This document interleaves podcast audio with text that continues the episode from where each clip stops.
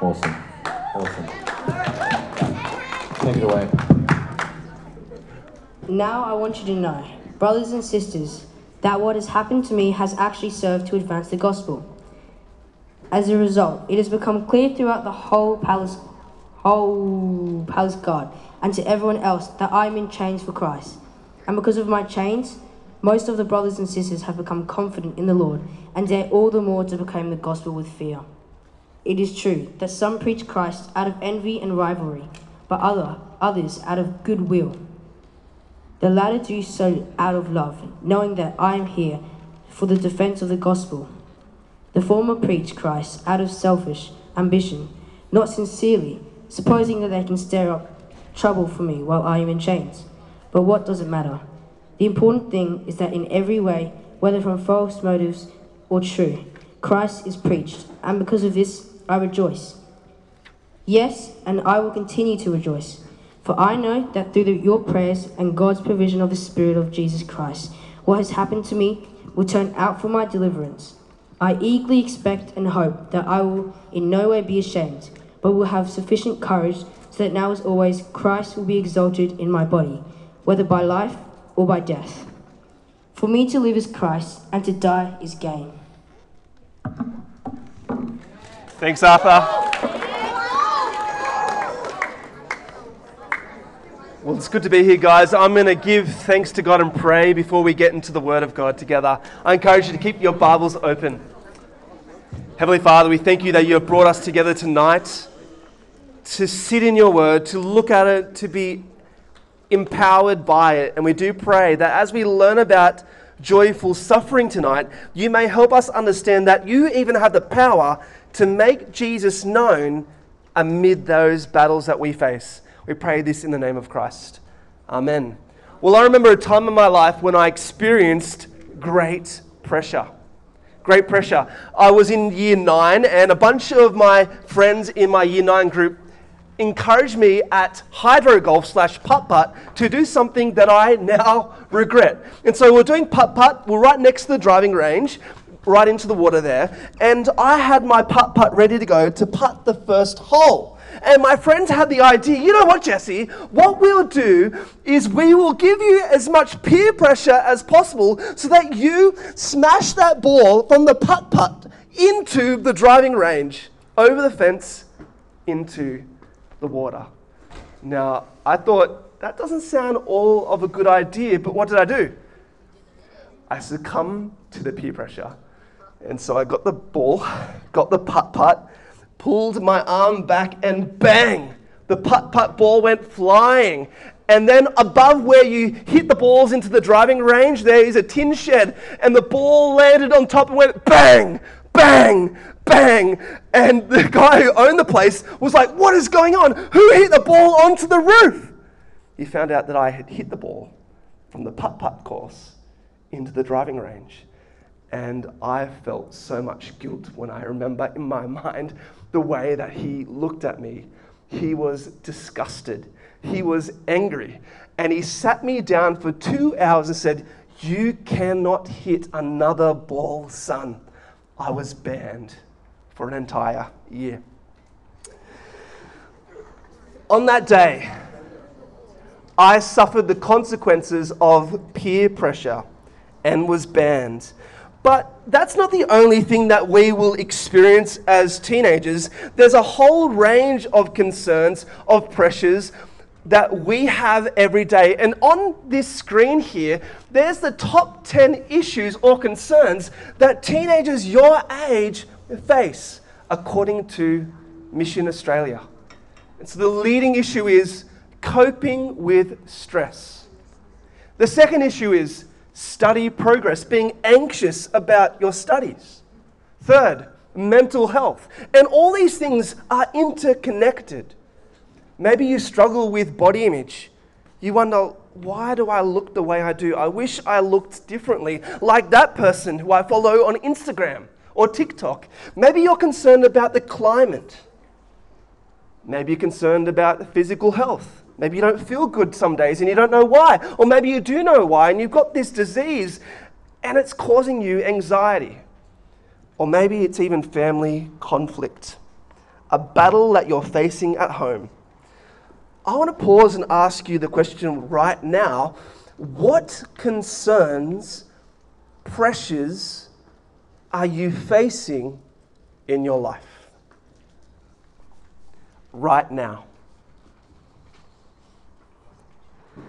Does this list here highlight any of the concerns that you might be facing?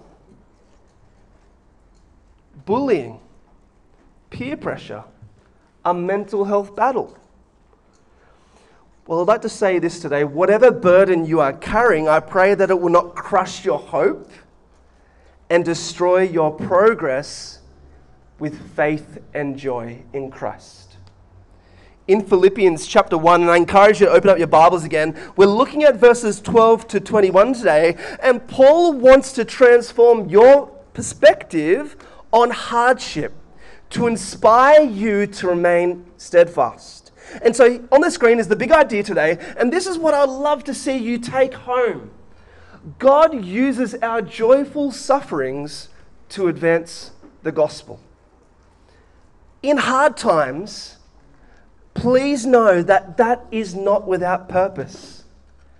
God can use our hard times to draw people closer to Jesus Christ.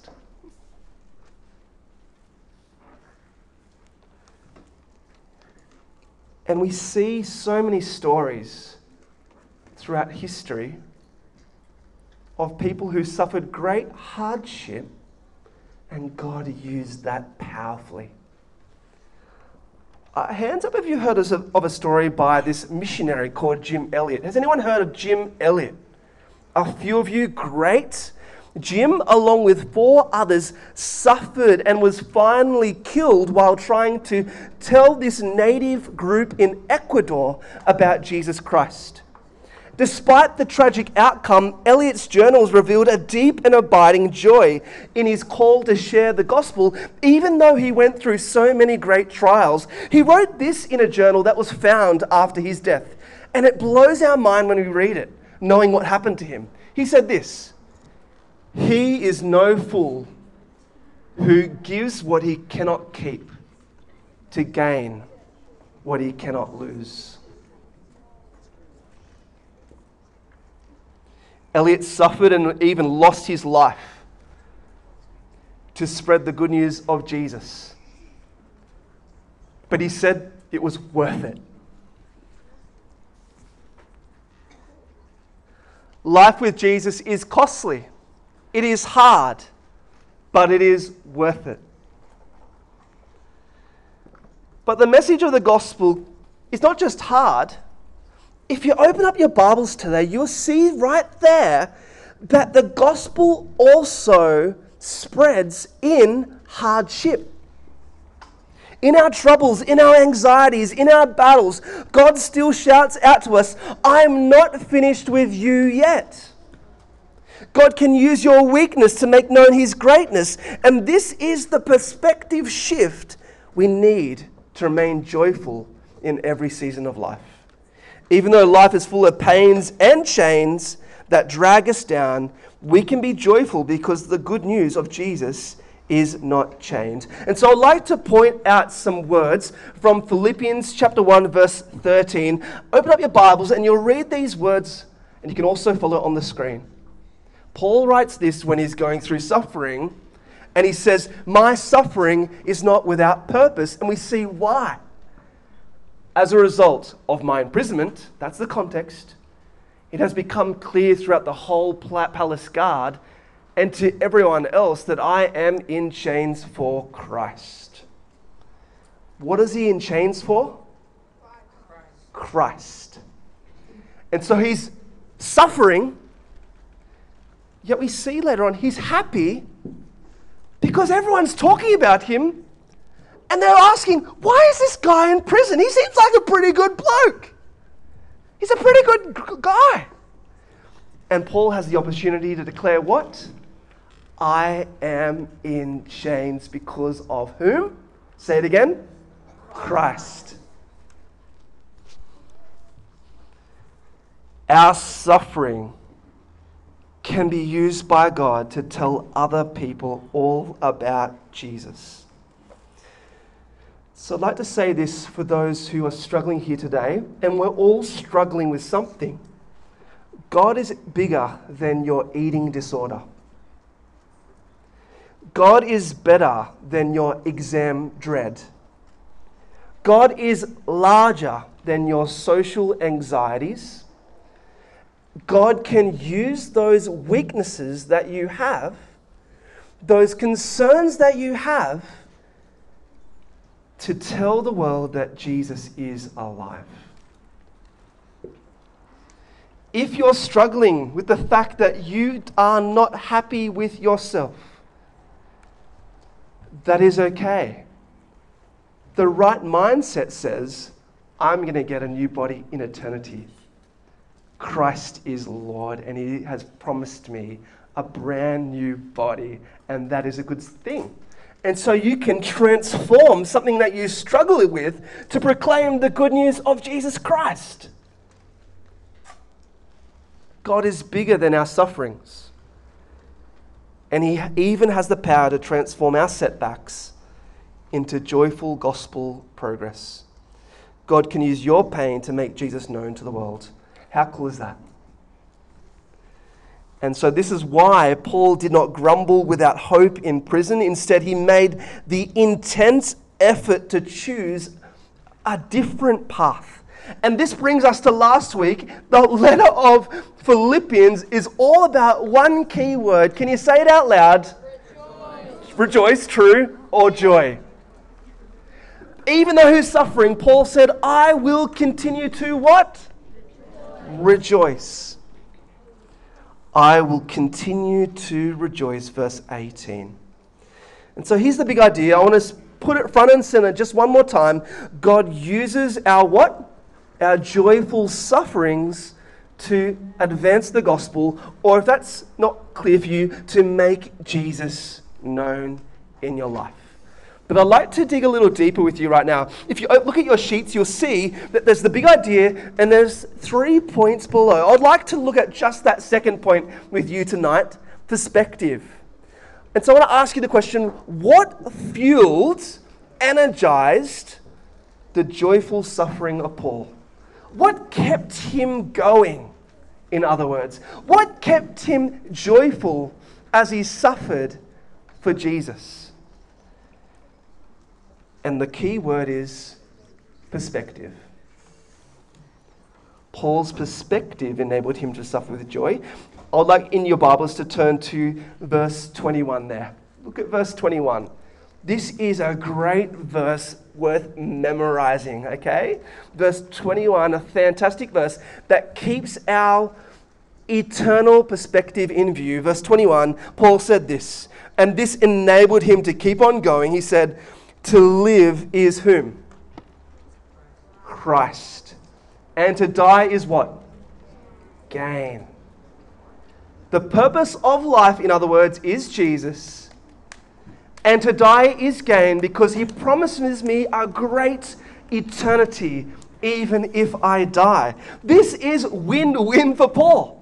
Life now has purpose, and if I die, eternity also has purpose. Nothing can weigh me down. I will keep on serving my Lord with joy because I am living in a win win condition. He has this perspective that energizes him. But I'd like to pause and ask Paul says, to live as Christ, to die as gain. Do you agree? Do you agree, year eight boys? Do you agree, you seven girls? Do you agree with the fact that to live is Christ, to die is gain? Well, how would you complete this sentence if you were asked? Ready? And your leaders will ask you later. For me, living is blank. What would you fill in the gap there? Some people might say, for me to live is entertainment. Fortnite, another victory crown. I have two, which is not many. Or someone else might say, for me, living is the perfect body. I'm going to keep on going to the gym, get the biggest guns in the world. My life will have purpose. Others might say, for me to live is to play my phone during a sermon.